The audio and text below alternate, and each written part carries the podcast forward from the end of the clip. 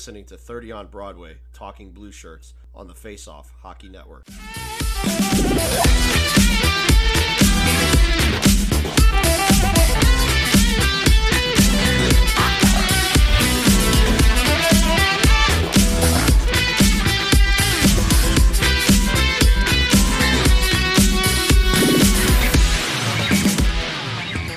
Hey everybody, welcome to an all new episode, and I'm just going to say this.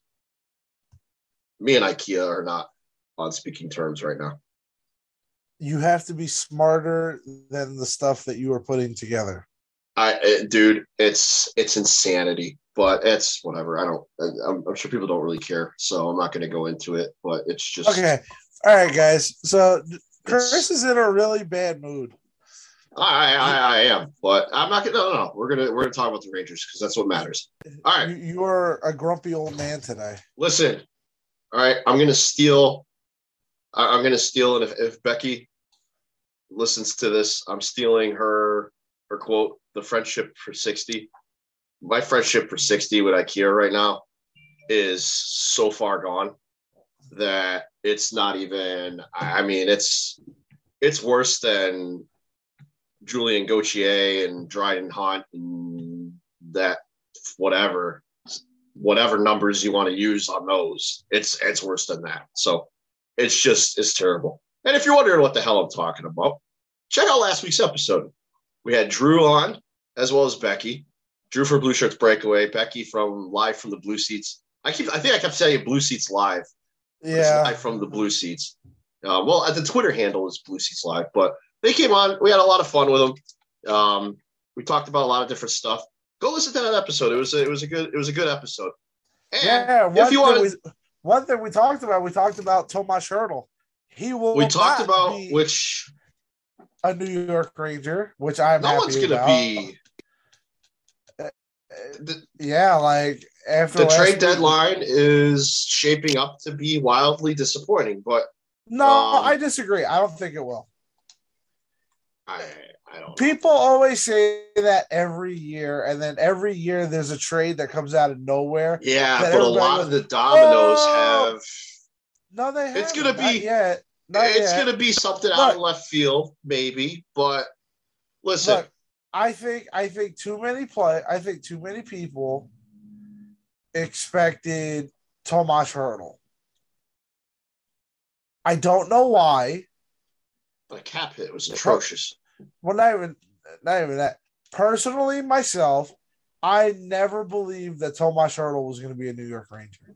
No, I didn't. I thought there were other pieces that could potentially fit the bill more. Look, I think Tomas Hertl has tremendous talent and is a tremendous player.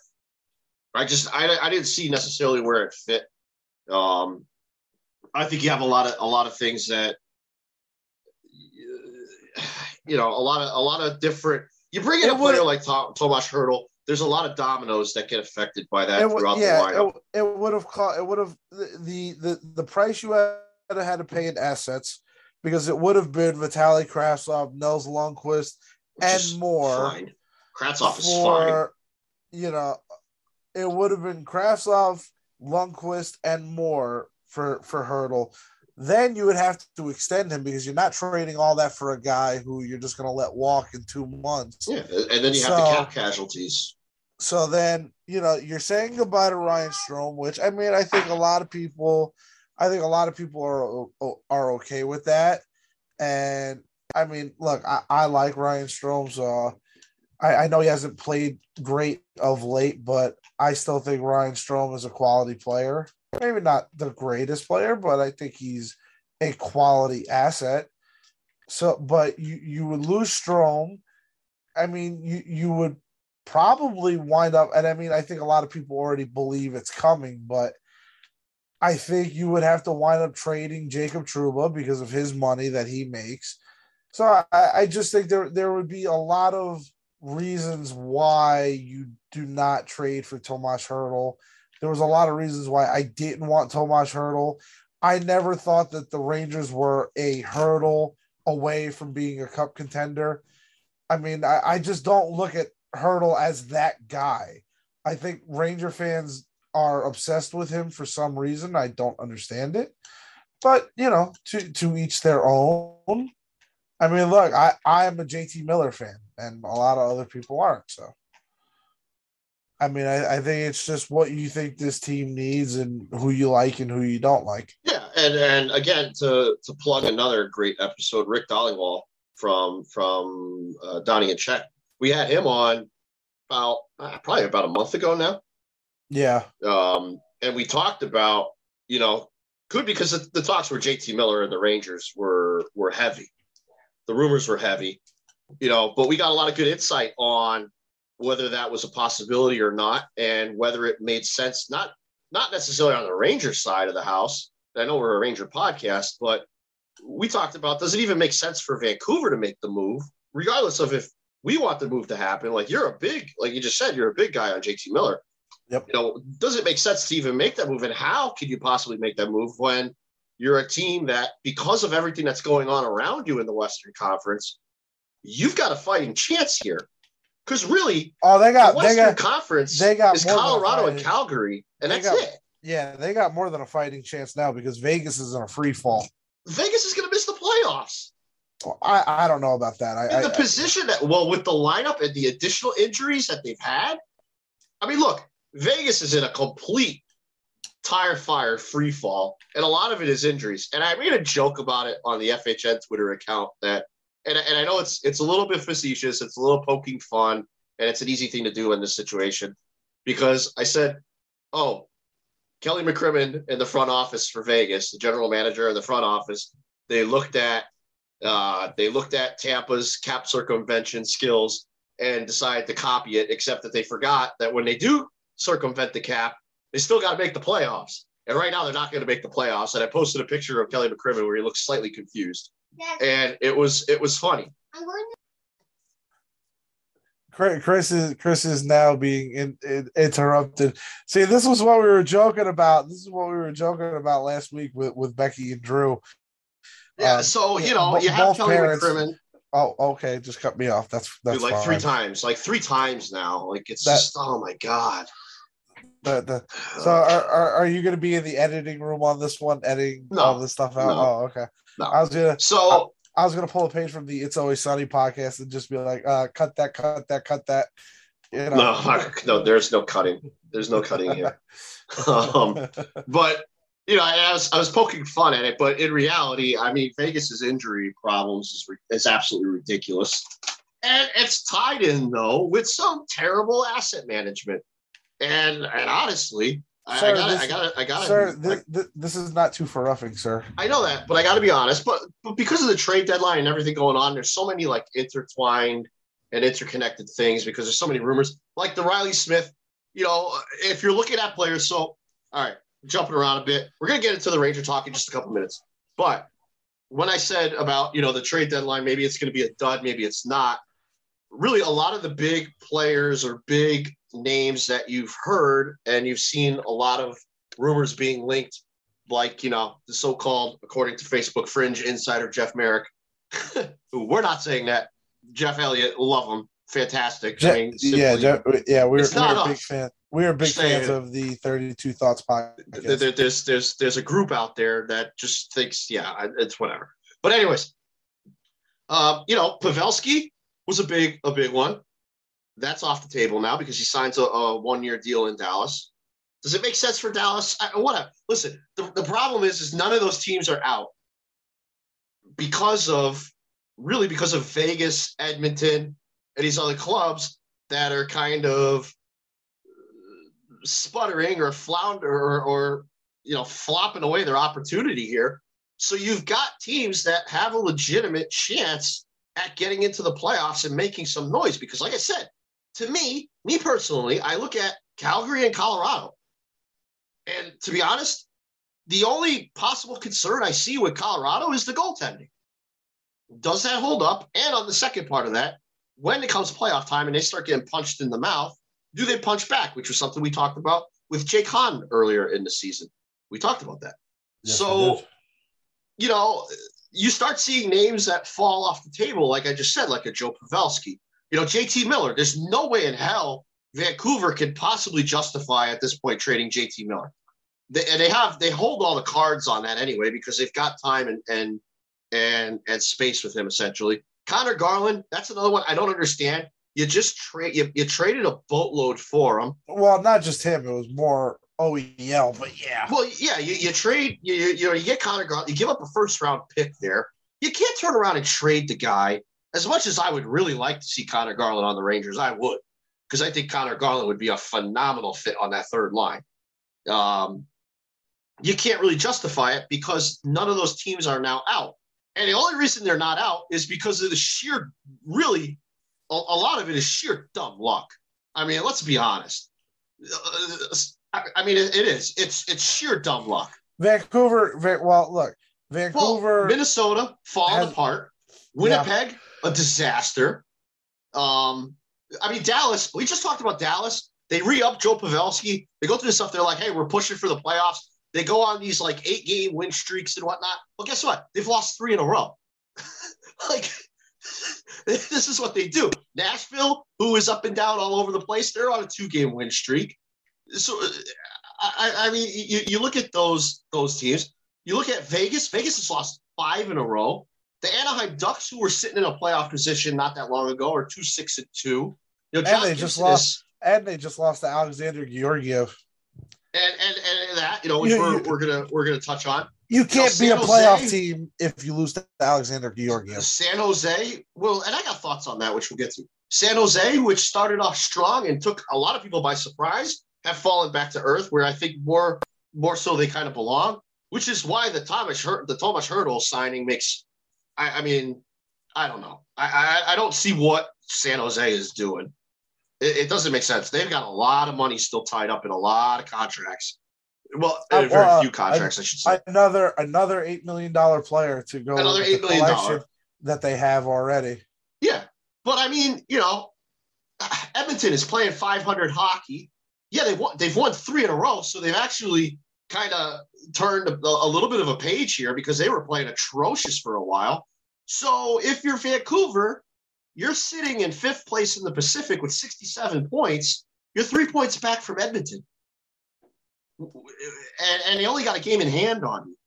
You're a point behind Vegas, and you've got a game in hand on Vegas. And Vegas is, I mean, again, they're in a complete. It's a disaster right now. And look, Vegas. I'm gonna be honest. If Ken Holland winds up going out and at the deadline and actually is smart and trades for a goaltender, even an average goaltender, Edmonton will make the playoffs over Vegas. Oh, yeah. I agree with that. I do agree with that. And, look, I know Edmonton's got more problems than just the goaltending, but Vegas has got, like, 99 problems. And, unfortunately, yeah, you got Jack Eichel, who is producing, but now, like, already, and it's hilarious, already. It's not hilarious. I feel on Facebook. I really feel people are flipping out on Jack Eichel, but it's not him. He's been good. Yeah, this is going to be my last comment about, like, NHL stuff before we get into Rangers. Yeah, because we're going to jump into the Ranger talk. I really feel bad for Jack Eichel. I really feel bad for this perception that he is a problem no matter where he goes.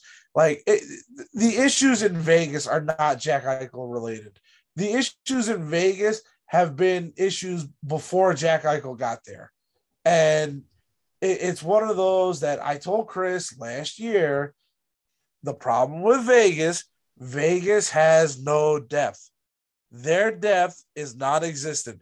They are a top-heavy team, and I told you this when they played Montreal. When they were having issues with Montreal, I told you, I said the issues are, and they're getting exposed, if their top guys aren't going, they don't have a third and fourth line that can be effective to help shift momentum to win a game or a series. And now Mark Stone is out. Pacioretty's been hurt. This guy's been hurt. That guy's been hurt. Everybody. And you're seeing their lack of depth is exposing them. And it comes back to the roster, the constant roster churning. And it was like I said, look, I have no problem with them roster churning, but you better win a damn cup at the end of it because if not, and I was a strong opponent of that. You and I butted heads big time. Well, no, all we disagreed on. Well, our difference, we have a difference in philosophy. I said I have no problem with going for it. But if you're going to go for it, you better make sure that you get it. Because if not, because exactly what I said to you was, if they don't get it, it's going to go ugly, and it's going to go ugly quick. And here we are. So yeah, and my argument was, how many times can you bring players in and ship them out before, not necessarily, and I know your counter to it was, well, it doesn't matter because players are going to want to go to Vegas because it's Vegas and they're winning. As long as they win. That was the big thing, was as long as they win. Yeah. That was the big key. But my thing was, how many times can you burn over a room? How many times can you send out key players? Can you screw over players? Can you ship them out the door to where now you've got a really almost a shell of what you were, and you've only been in the league for 5 years before it bites you in the ass? Well, here they screwed up royally. I said it. Again, I know this was two for roughing podcast, so we don't do that podcast now, but I said it when it happened.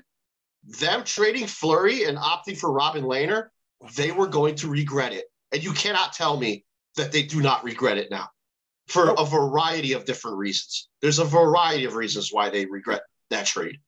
And if you say that they don't, you're insane, because they have to. There's no possible way you could justify it. There's none. So, again. Oh, here's one. Cali Yarncroc is going to Calgary. Yeah, that's the report that's coming out. So, I mean, look, does Vegas still look to move Riley Smith? I mean, what do they do? If they get to a point where, I mean, at some point, they got to address the cap space regardless. Right now, they're sitting fine. And if they get to the playoffs, they're fine. But if they fall out and they're spiraling out, do they look at, all right, we got to dump him off because he's up at the end of the year? We're not going to bring him back. Oh, look, we're probably going to have to trade William Karlsson or move William Karlsson and another guy, too, to accommodate all these other pieces. Oh, crap. Guess what? None of the, you might have, Marcia Stahl is basically your guy that you have from the original roster. But it's turning ugly in Vegas on a variety of fronts. No, and I know this. It's not turning. It's there. Yeah, I mean, it's on a variety of fronts. To on the ice and off the ice. To quote an absolute genius, the milk's gone bad in Vegas. Yeah, so, it has right now. And I don't know how they fix it. And a lot of it, like I said, a lot of it is injury, but I think it's also self-inflicted. There's a lot of self-inflicted problems, and it just snowballs. And, that's what it is. All right, let's go into the Rangers stuff. Well, I kind of wanted to do NHL stuff at the end of the podcast, but we jumped into it right away, which is fine. But two things. We're going to do something new on 30 on Broadway. All right? Every week, I'm going to pull out a tweet. A Ranger themed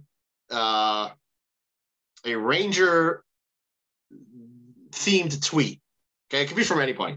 And I found one earlier, and it's just dawned on me, and I was like, all right, this is good. So bear with me here. So Ranger tweet, one week we're going to pick it out. This is our MVP tweet of the week right now. All right, and it's from Mike Bucklaw at M Bucklaw. He tweets, Kessel likes hot dogs. Another name for a hot dog is a Frank. NYR just acquired a Frank. Kessel to NYR confirmed. It's well done.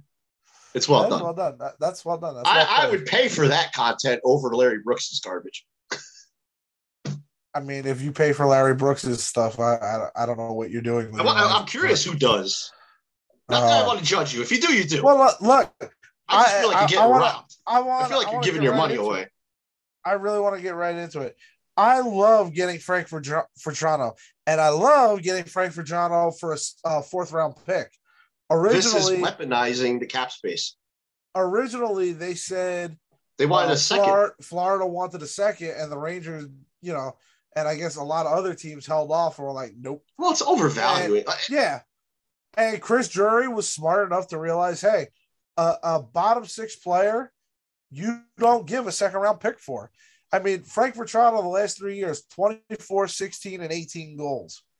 That's really good production. That's 58 goals in 3 years. So he was almost averaging 20 goals a season. So that is really good production from a guy on your third line. And when you look at the Rangers' issues on the third line with Hedel, Gauthier, you know, and even Goodrow, and putting Goodrow on the fourth line will make this team so much better. And that's not a knock on Goodrow. It's because what Barclay Goodrow does really will weaponize and make this team so much deeper. Well, so, yeah, you have flex. It gives you flexibility to float him on the third and fourth line. And it goes back, and this goes back to like with Drew last week. Drew said it perfectly: is the third and fourth line just gets absolutely eaten alive on the scoring chances, and I don't remember the exact phrase. I know it's expected goals, you know, 5 versus 5, which we got a little bit of enlightenment on there because, you know, I'm not an analytics expert. I'm not at any age straight, but and Drew is one of the best at with it. But look, I'm really high on Frank Vatrano because I saw what he brought to Florida when he went to Florida. Yep. Well, look, his first full season, he was a huge fantasy pickup for me. He's shown in Florida that he has finishing ability. And honestly, on the third line with Hedel, because look, for all the faults of Hedel and a lot of the grief that we give him, Hedel is an excellent playmaker. He creates opportunities on the wing. And the problem is Julian Gauthier is literally Roberto Duran. He is hands of stone. He cannot finish. So having a guy on that line with Hedel, if you keep Hedel, will really do wonders because now you actually have a guy with some finishing ability. Well, and so it gives you another guy that can play center.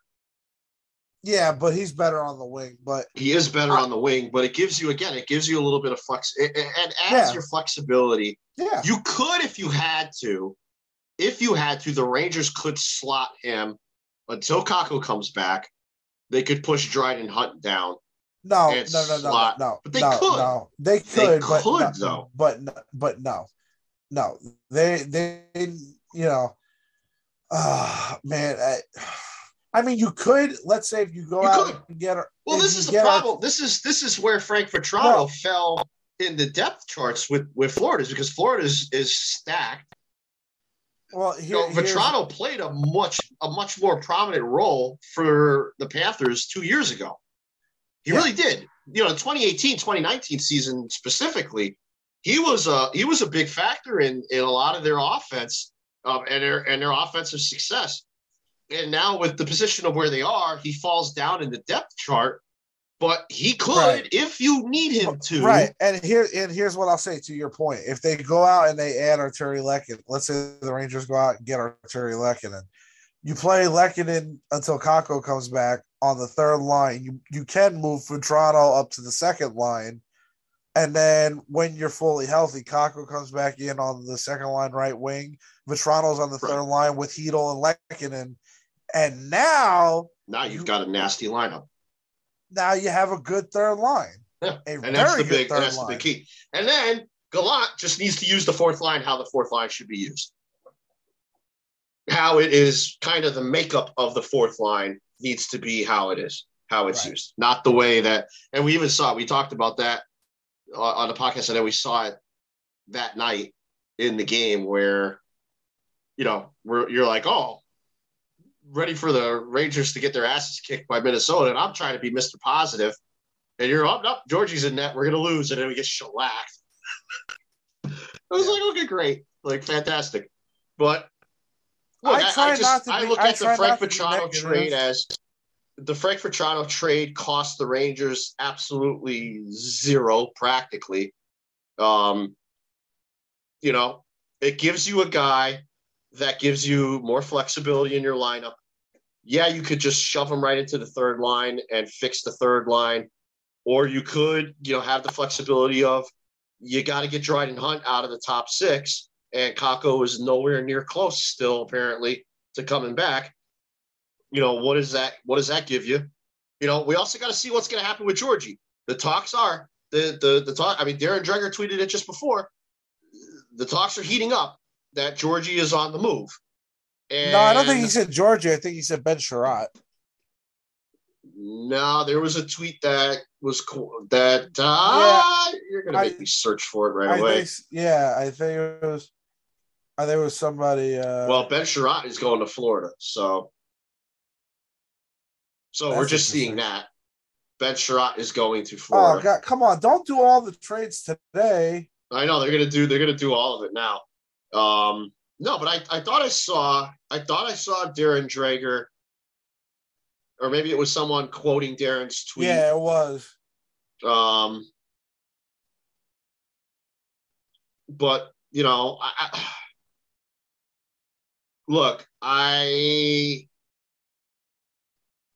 I'm just trying to look for it really quick, but I'm not seeing it right away. So, you know, but again, what happens with Georgie?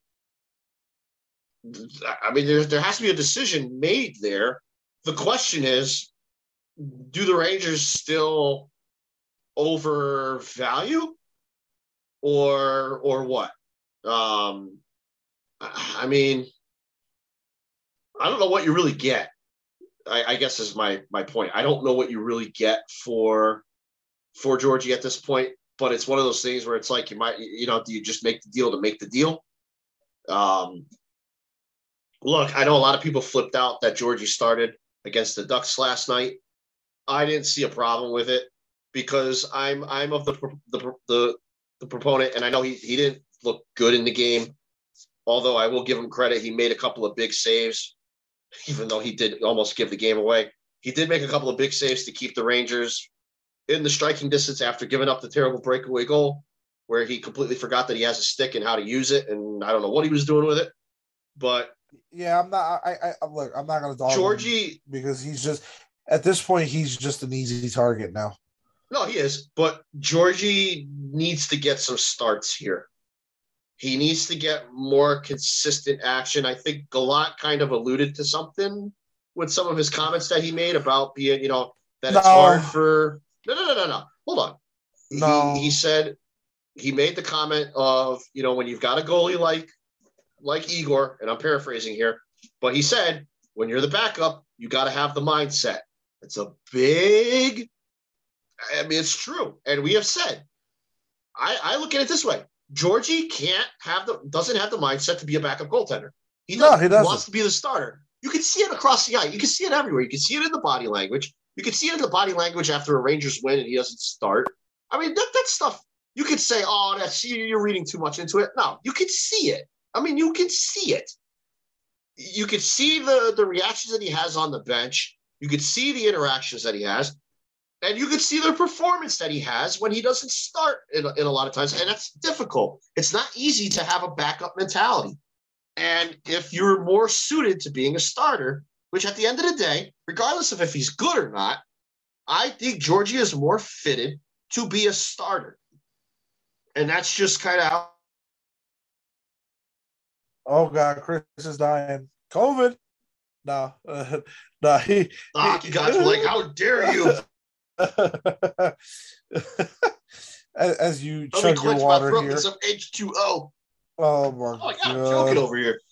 The hockey gods are like, "Dare you speak out like Darth Vader right now?" Oh dear. But no, I look at it. Look, I think what you've seen is that Georgie needs to be in a role where he's playing more consistently, whether that's as a 1B or as a starter on a team. Is it a contending team? No. But I think you have seen, and we saw it this year when Igor was out with injury, Georgie, when he plays consistent, he is remarkably different than when he comes in a backup supporting role. And they're going to need him again this weekend because they've got a back-to-back. So you might as well give him an extra action. It's a non-conference, non-divisional game that at the end of the day, if they lost last night, does it really kill you? No, it doesn't. No, it just would have been annoying. No, it would have been annoying, but it's at a point where it's like people, I think, read too much into it, and they're like, oh, my God, they're giving the game away. Oh, I'm not even going to lie to you. As soon as I saw that Georgia was starting, I called it an automatic L. I have less than zero faith in Alexander Georgiev. And that's fine. But ironically to me, and I'm with you on it, ironically to me, if Igor, knock on wood, was down and we needed Georgie to play a week's worth of games, I would be like, all right, we'll win a couple. But like it's wild to have that mindset, but that's because to me, Georgie just can't switch. He can't get into the mindset, the mold of being a backup. And that's a problem. When you've got a goalie like Igor Shesterkin, that's a problem. Yeah. Yep. And I mean, look, I think, honestly, come Monday after the deadline, I hope, and I hope this for him, I hope he is no longer a New York Ranger.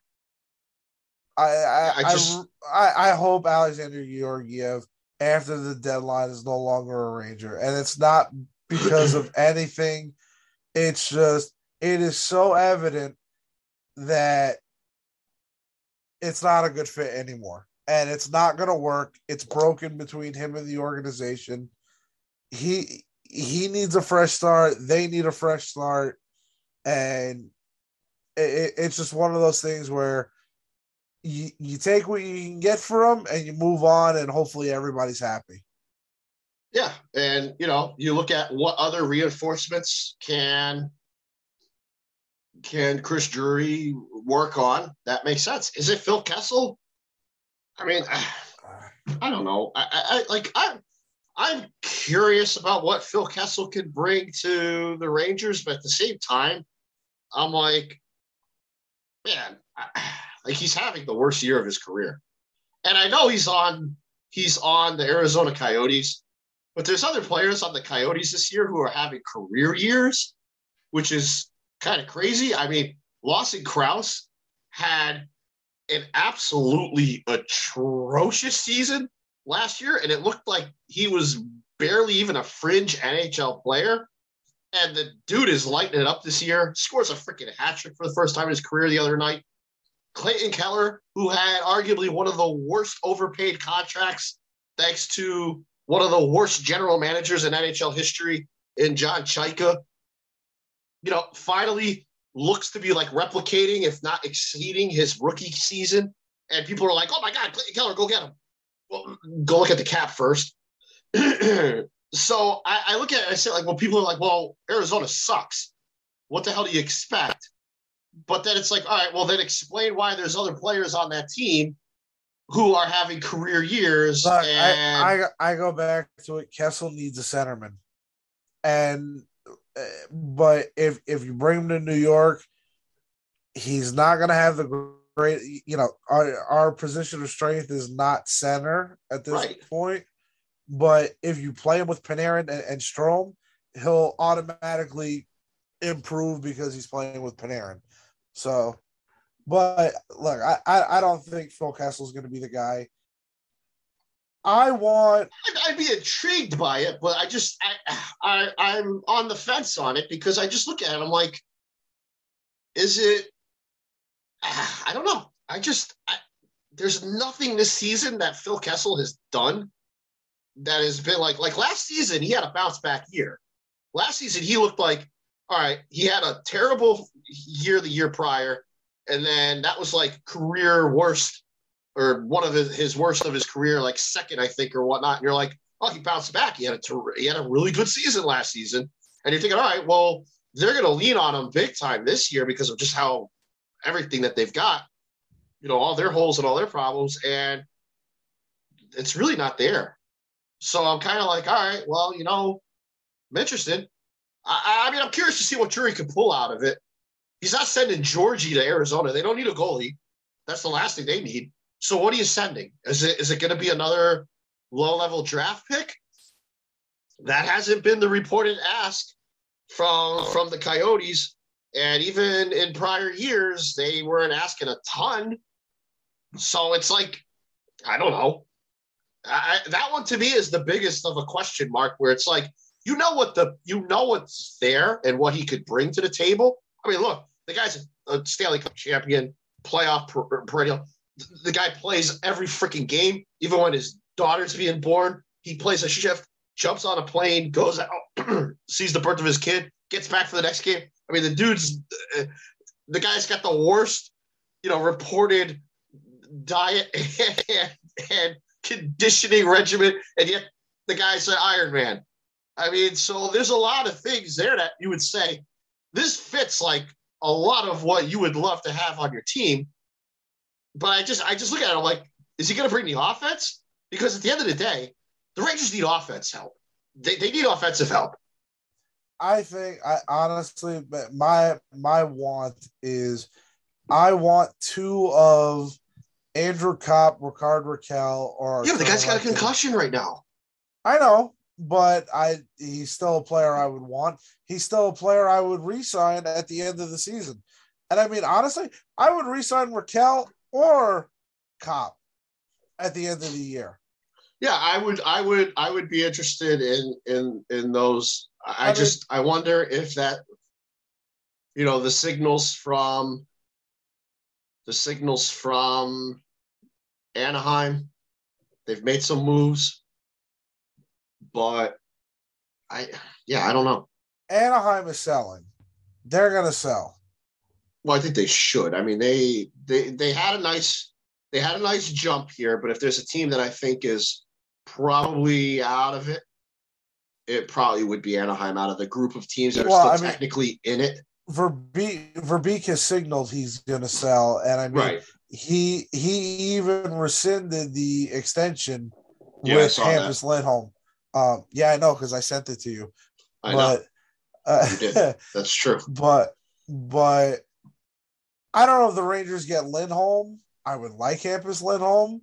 I think it would be highly unreasonable considering the fact we'd have to re-sign him, and we already don't have a lot of money to play with. So that would be you'd be walking the razor's edge there, so to speak. I just nice there. Thank you. That was good, right? I like that. I did mean to lead off. Unfortunately, my shit with IKEA is really. It's look. I am renovating my entire kitchen, top to bottom, soup to nuts. And no, this is what pisses me off because now you're gonna get me. Now you're gonna get me. God. You want to see the bad guy? Now you're gonna get the bad guy. No, bad guy. But anyways, no, I'm not gonna do it. No, I'm not gonna steal. But all right, the IKEA instructions are hilarious to begin with, and it's like deciphering pictographs and hieroglyphics and whatever. But the thing is when you do the kitchen design with them, all right, and you can do it online. The online program is annoying. It's frustrating because it's glitchy as hell. Then you finally get it done, and literally IKEA breaks everything down in your kitchen down to the littlest of pieces. Just a case in point, I had two deliveries to our house in cabinets and hardware and everything. It was over 135 different items that got delivered. Okay, 135. I mean, literally to the point where the hinges get sent in individual bags for the doors. But here's the problem.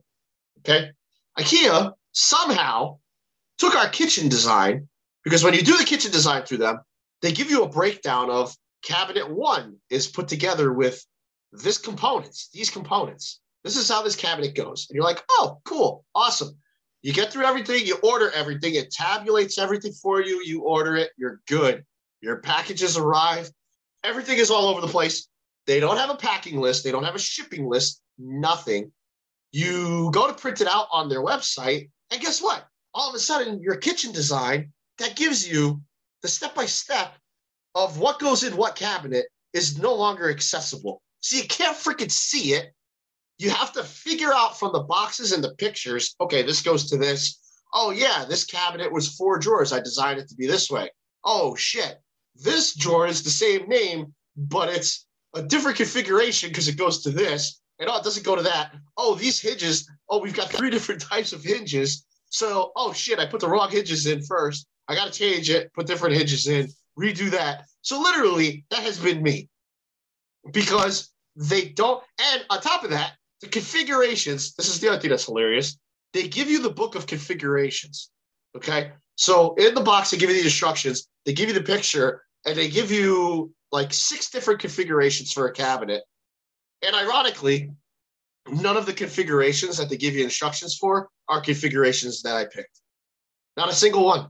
And I didn't pick anything special. I picked literally from their options that they give you, but none of the instructions have the configuration. So what happens when I put together my whole cabinet and everything's looking right and everything's going good, the bottom drawer is off by like 3/4 of an inch.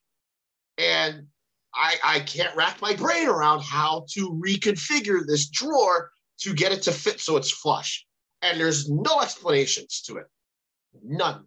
Zero. Because I can't go online and pull up the design and be like, oh, yeah, that doesn't fit. When I'm literally taking the smallest door that I have, which is the only one that makes any sense, and it won't, no matter which way I flip it, turn it, twist it, shove it, it doesn't work. So, yeah, there you go. So that's been my day. So that's where I've been. All right. I've been annoyed. I've been aggravated.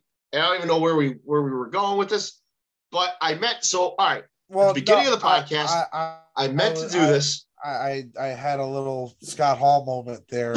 I know. And I meant, and where I was getting with was I meant to do this because, listen, I haven't watched wrestling in a very long time. I have not watched wrestling in, God, probably almost 20 years, I would say. I would say probably like right a couple of years before The Rock took off and went to do his full-time movie career. That's probably the last time that I really watched it. I can't stomach it now. I can't stand it. I have friends that are diehard in it, and I don't understand it. I think it's absolutely atrocious. But when you go back and you look at the entertainment and what the product was that they used to put out there, and it was flipping phenomenal. And Scott Hall, or who many know him by as Razor Ramon, you know, the story about him being on life support this past over the weekend, I think, because they took him off on Monday or Tuesday? Monday. You know, and then, you know, they show the clips of his Hall of Fame speech and his induction, which is one of the classic, just a classic speech. Hard work pays off. Dreams come true. Bad times don't last, but bad guys do. But not only that, but like the way he turned and worked the camera. I mean, the dude was a pro. He was one of the best, and it was sad to see because, you know, you know, for a lot of people, like wrestling fans and stuff, you watched wrestling growing up as a kid. I don't know anybody that didn't watch wrestling as a kid, to be honest, especially in the heyday where I feel like WWF at the time was in its, like, all-out glory days. And then, like, WCW with NWO. And, I mean, you know, I didn't know anybody at school in, like, middle school that wasn't walking around with the DMX dude, like, the suck it. Like, dude. If you grew up and you went to school between the years of 1995 and 2000, let me tell you something. If you went to school, you saw an NWO black and white shirt, you saw an NWO Wolfpack shirt, you saw D-Generation X t-shirts, and you saw Austin 316. Austin 316. People used to freaking spray paint Austin 316 in the bathroom stalls. Oh, by the way, happy 316 day. Oh, that's true. Yeah, there you go. Today is 316 day, so. But no, you know, it was a shame to see because, you know, and then Kevin Nash, you know, what he must be going through, can't even imagine. Dude, his Instagram post almost made me cry. Yeah, it's really sad. That was one of the saddest things I've ever read. That was literally, you know, if you've ever had a friend that, like, you were that close with, that is probably as much as you can love another human being without, like, being in love with that human being. Like, that is, like, I mean, Yeah, it was tough. It was tough to see. When you look at it, though, like Scott Hall and Kevin Nash, they spent 300 days a year together. Yeah, I mean, they were years. Yeah, I mean, you practically could say without saying, it's basically like they were married. I mean, they had a bond that was probably like closer than most brothers. So it's, you know. Yeah, I mean, it was just, it was a shame to see.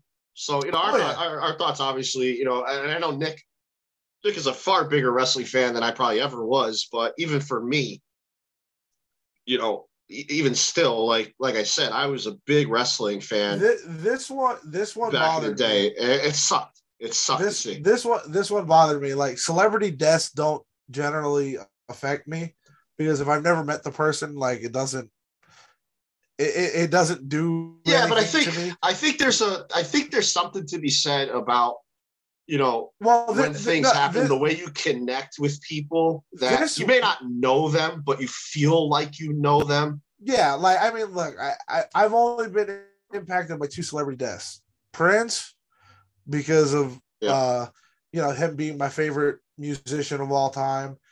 And then Scott Hall's death really bothered me. And I feel like it bothered me because, like, I started watching wrestling as a kid because my uncle used to watch wrestling when, you know, and so we watched it together, and it was I was very tight with my uncle growing up, and my uncle passed away in 2020 before COVID. And his death really bothered me.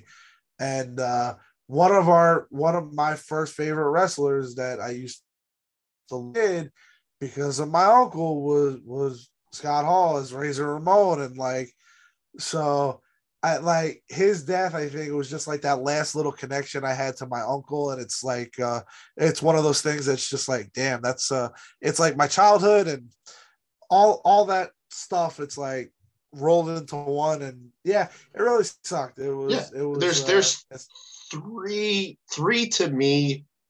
There's more because like there's ones that you connect like John Amirante. Yeah. That like John Amirante is still like there will never be another John Amirante.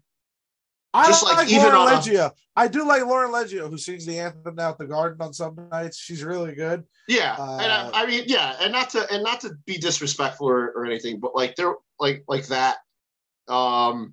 Bob Shepherd, because, you know, growing up as a Yankee fan, like that's, you know, there's no like the voice of God, as he was coined. Bob Shepherd was an institution. He really was. I mean, and again, it's like you don't know him, but it's like that's what you know. Well, I think a perfect way like to tie it back to the Rangers too is like Henrik Lundqvist. One of the things about Hank retiring that like really hit home for me after he retired was, damn, we're never going to hear Joe Tollefson ever again say, and in goal number 30. Like, we're never going to hear that again. Yeah. There's a definitive finality to it. Like that this is final. That's it. It's over. Like there's nothing going forward. It's not like your final and you don't got to worry about it anymore. Like it's you get to carry on and sit there and be like, damn, like that's it. It's over, like done. And it's, to some it hits home. But like, yeah, I just, you know, it sucked to see. It really did. Because it brought back a lot of memories, just seeing the clips and videos and stuff. It brought back a lot of memories. And I know wrestling Listen. If you grew up and you watched Scott Hall, there's no doubt if you are a male from the age of 30 to 45, there's not a doubt in my mind that you never took a toothpick and threw it at somebody. Yeah, I mean, I never had like a deal with a toothpick company is amazing. I mean, I don't know what toothpick companies are there, but like there's no chance that you never did that growing up ever. Yeah, I mean, look, I know wrestling, like, I mean, nowadays I can't even turn it on. It's so ridiculous, but it's, you know, it's still, it brought back a lot of memories from when I was younger and I used to watch, and, you know, you used to have the action figures. I used to have like the old Royal Rumble ring.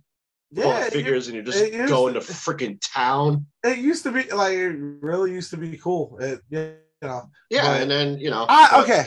All right. But anyways, no, yeah, I meant to lead off the podcast with that, and I usually do. I'm usually good about that, but yeah. I was just upset because I didn't get to lead off with a hey yo. But I got it in. I worked it in there. So there you go. You worked it in. So yeah, I'm proud of myself for that one. But yeah, one of the great quotes of any kind of speech. I mean, yeah. It was just definitely hilarious. So. All right, wrap it up on the Ranger talk. All right. I want to know, come Monday, who else is brought to Broadway?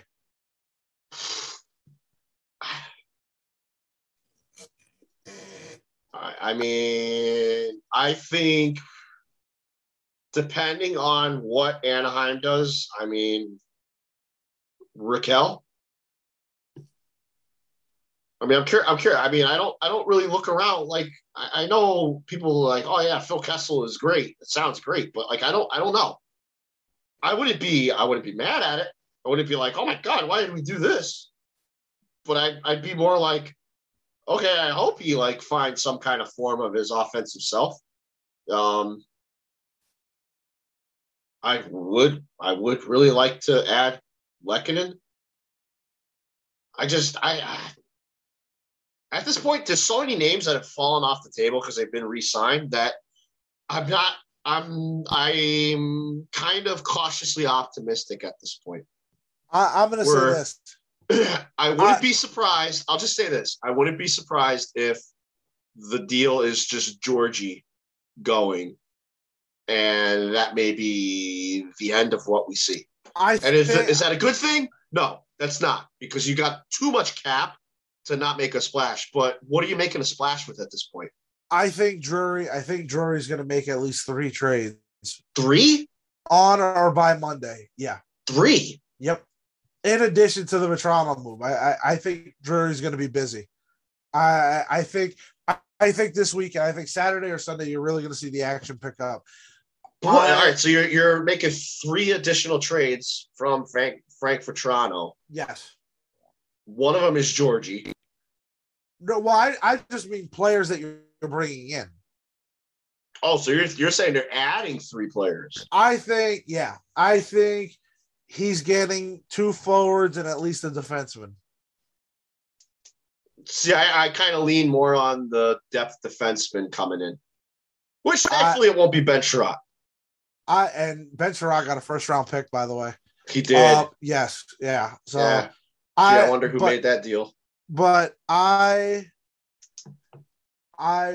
believe it's going to be 2 forwards and a defenseman that Drury's going to bring in addition to Vatrano. You know what they say about predictions, though, right? I have this feeling.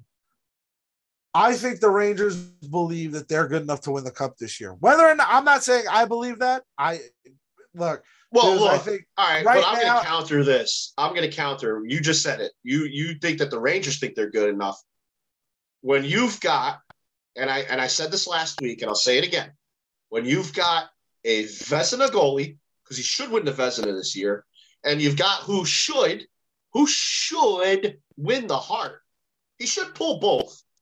And you've got a Norris finalist, and you've got Panarin, who is on pace for what, like 99 points in what has been objectively not a great year for him. You've got Kreider having a career year. You've got a crap ton of cap space that you have holes that you need to plug, and you have the ability to do it and not potentially cost you too much. Yeah, you got to do it. You can't not do it because, you know, you could use the argument, and I don't mean to cut you in, and I don't mean to go on a tirade. You could use the argument of, should the Rangers continue to build for the future, or should the Rangers go all in? You don't know what next year brings. You don't know what the future brings. You have no clue. You don't know if Lafreniere is going to turn into the first overall pick. I mean, the projections and everything that shows you see in it, you have a big question mark with Kakko once he gets back from his injury. You don't know if those guys are going to take the leap. You still don't know if Hedel is going to take his leap. You don't know if Igor is going to have a follow-up season like this again. I mean, this is first time NHL history we're talking, the level he's playing practically. You don't know if Kreider is going to do this again. So there's a lot of things. You make the right moves and you do the right things. Yeah, you got a tough road in the West, in the Eastern Conference, because you got to figure one of Florida, Tampa is going to be there at the end in the conference final. Carolina, you know, if Freddie and what they're doing, you can't count them out. If you say, hey, you know what? If one or two of those teams gets knocked out in a shocker, which could happen, it opens the door. It opens the door, and you look over on the western side, and it's Colorado.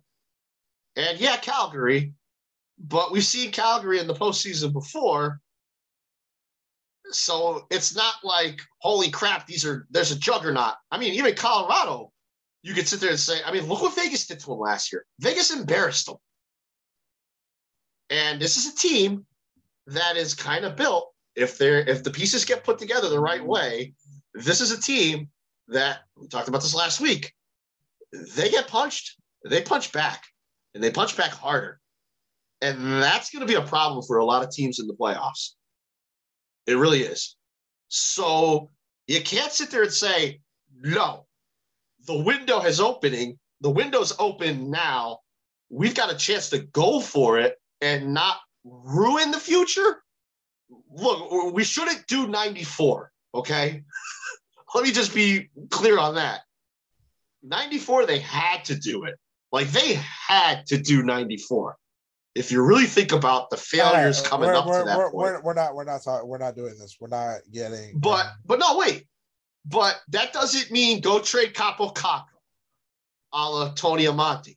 Don't go trade. You know, make these crazy moves and bring in a whole host and practically rewrite the book of your team going into the postseason. That's not what we're saying. We're saying you've got a definite hole on the third line that needs repairs, even two holes there. You need to reconfigure some things, and you need to add some depth on the back end, and you need to figure out Georgie. That's three, maybe four things that you need to do. And if you could do it within reason, and you could do it and give yourself a better chance in the postseason, how do you not? I mean, how do you not? No, look. I think Drury is really gonna go for it. I'm just curious to see how it plays out. I mean, three more moves is. I firmly believe it's gonna be three more moves. So you're saying so basically you're saying what? Lehkonen, Raquel, and Kessel.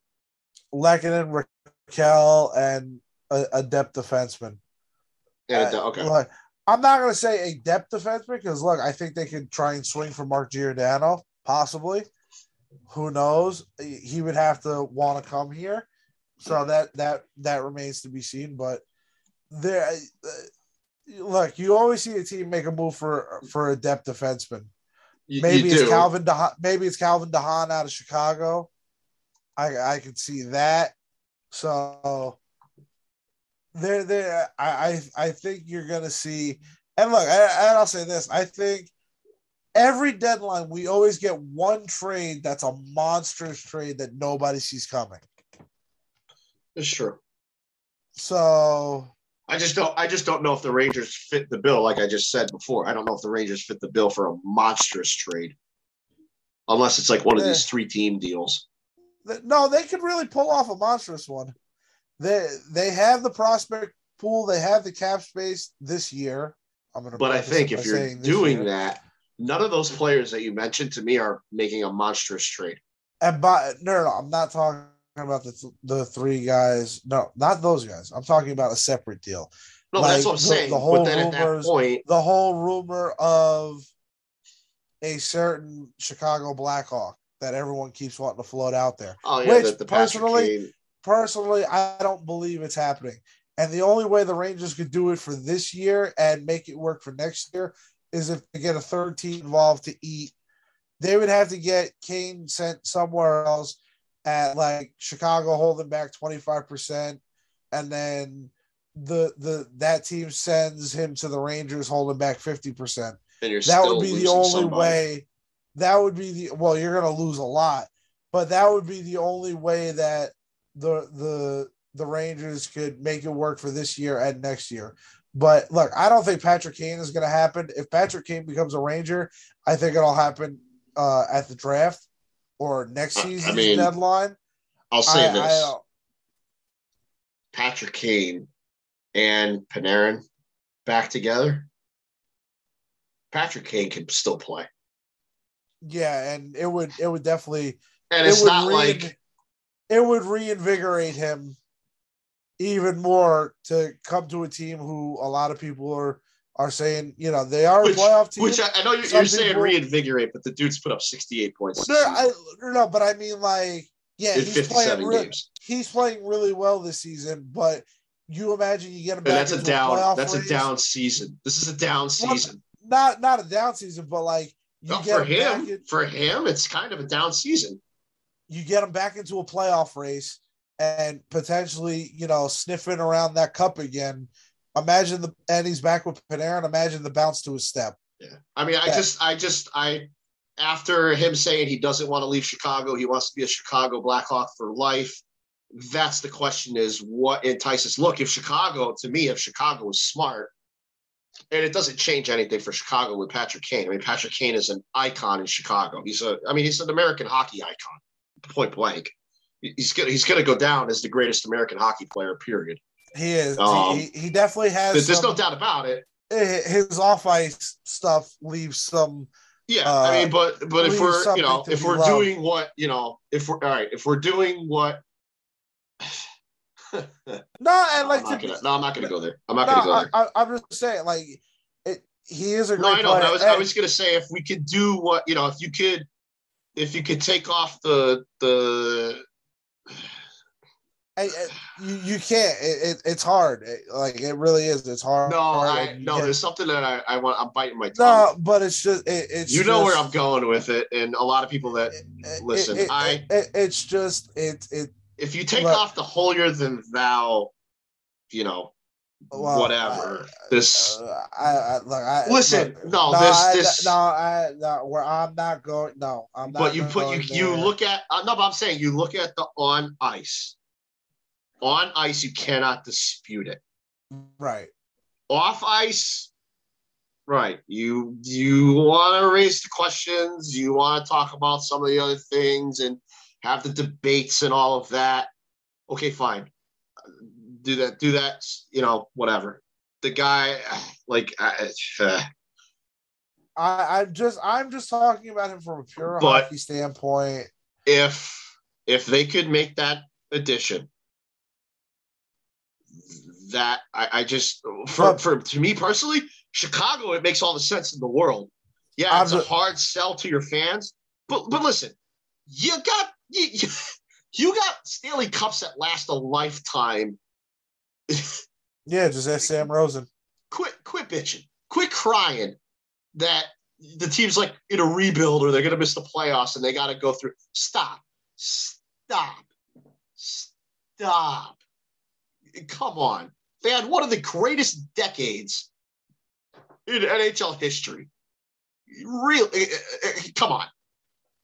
And guess what? You make a deal like this, you can set yourself back up for a pretty good rebirth and a boost to be back being in the hunt again versus where you were, you know, when no one was going to Blackhawk games before Patrick Kane and Jonathan Toews came around. That's true. Do I dare say that? I was in Chicago when Tony Amirante returned That was like their biggest boost of the season because Tony was back. Yeah. So, I mean, you know, I would love to see it. My question is where that costs you significant upfront. Again, that's another that costs you on both sides. That costs you in the trade, and that costs you. You know, you got to imagine that at that point you're saying goodbye to Ryan Strome for next season. Yeah. I mean, I'd have to imagine. Although I will say this, Ryan Strome isn't really doing himself any favors right now. He's not. Which is good for Rangers, which is good. I mean, Ryan Strome is basically like, hey, guys, my contract negotiated, don't worry about it. I got this. Like Ryan Strome, the way he's going right now, he might have to pay the Rangers to play for the Rangers next year. I mean, it's been I don't know what it is. I mean, it's he has been struggling. But all right, yeah. Let's we're going home on that one. Well, you, because this might be the last time. Do you want to do our other new thing? We've got a tweet of the week. Do you want to do your announcement on the newly Brett Howden, you're doing great, honey award? Oh my God! All right, so yeah, so each year now we're going to start something here on 30 on Broadway. Every tremendous attempt and fail by a Ranger player will be greeted with the annual. We're picking one. We're picking. I know. Yeah. Will be the recipient of the Brett Howden annual memorial. You're doing great, honey. Award. Annual memorial. God. Yes. And the reason for all right, let me take over here because Brett Howden literally last season against Boston. We've gone over this. Checked the air while he was trying to check someone in a post-whistle scrum, and he missed. And it was the most incredible sight I've ever seen. And I literally yelled out because it just hit me, and I yelled out, "You're doing great, honey!" And like, I lost it. And Chris absolutely died because it was the funniest thing he'd ever heard. Well, because it just came out of nowhere, and. To paint the picture, not only did he check the air, the air kind of checked back. Well, it's just like it fit the mold of, you know, you go play drop-in hockey and a tryhard brings his girlfriend. Yeah. And he can't skate, he can't control the puck, he can't shoot, and he does one thing and he starts talking shit like who he is, yeah. And his girlfriend, you hear her yell out, "You're doing great, honey!" That to me is what it was like watching Brett Howden in that moment last year. So then, we had that moment, and then last season, Libor Hayek, really, who's kind of, I guess we could say, is the inaugural recipient after Howden. He checked himself into the boards.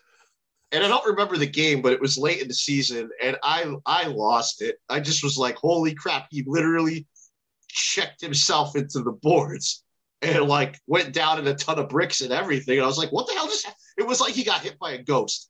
Like, literally, he got, hit by the ghost of Zdeno Chara. Now we've been debating this, and I was like, I don't think there's anything going to top that. And Nick caught it last week. Against St. Louis in that atrocity that was the St. Louis Blues game. Alexander Georgiev, as he got scored on, was going post to post and tripped and fell. It was just if there was ever a moment that summed up Georgie's Rangers career, it's right there. So congratulations to our 2021, 2022 Brett Howden, "You're doing great, honey" award winner, Alexander Georgiev. There you go. All right. Thank you for checking in with us and on this hour-long episode. I can't rolling through the pod. Sorry, I kind of went on my little IKEA. Your IKEA rant, you threw in NHL talk. I'm not happy with it right now. We did NHL talk. We're going to try to kind of do NHL talk at the end of the podcast more than at the beginning. But there's so much stuff going on with the NHL, the trade deadline and everything. And some of the names that were linked to the Rangers that have fallen off the board, we jumped into it a little bit early. But we'll see you guys next time. Again, if you had a chance or didn't have a chance to, I should say, check out our pod from last week. Drew and Becky joined us. It was phenomenal. And if you want a little bit more insight on the Western Conference and a team like the Vancouver Canucks, the Rick Dhaliwal episode, just don't mind Nick's terrible audio. That was, courtesy of DelawareInternet.com. So we'll see you all next time. Bye-bye.